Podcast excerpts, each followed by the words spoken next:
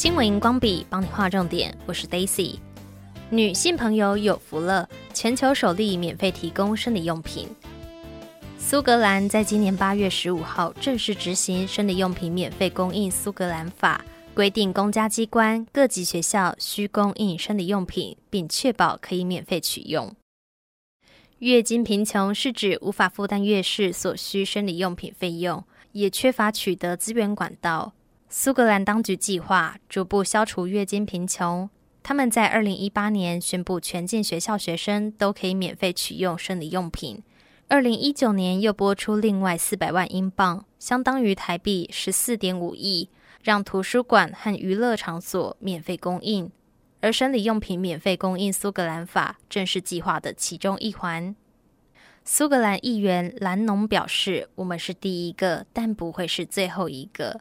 此政策对于减少月经贫穷，并引导公众了解相关议题有划时代的重要性。”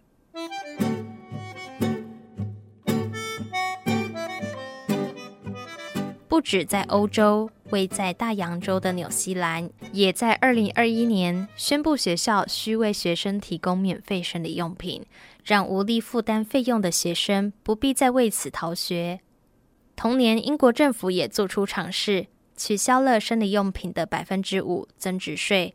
去年，德国投票决定减低生理用品的税率，将其视为日用品，而不是奢侈品。新闻荧光笔提供观点思考。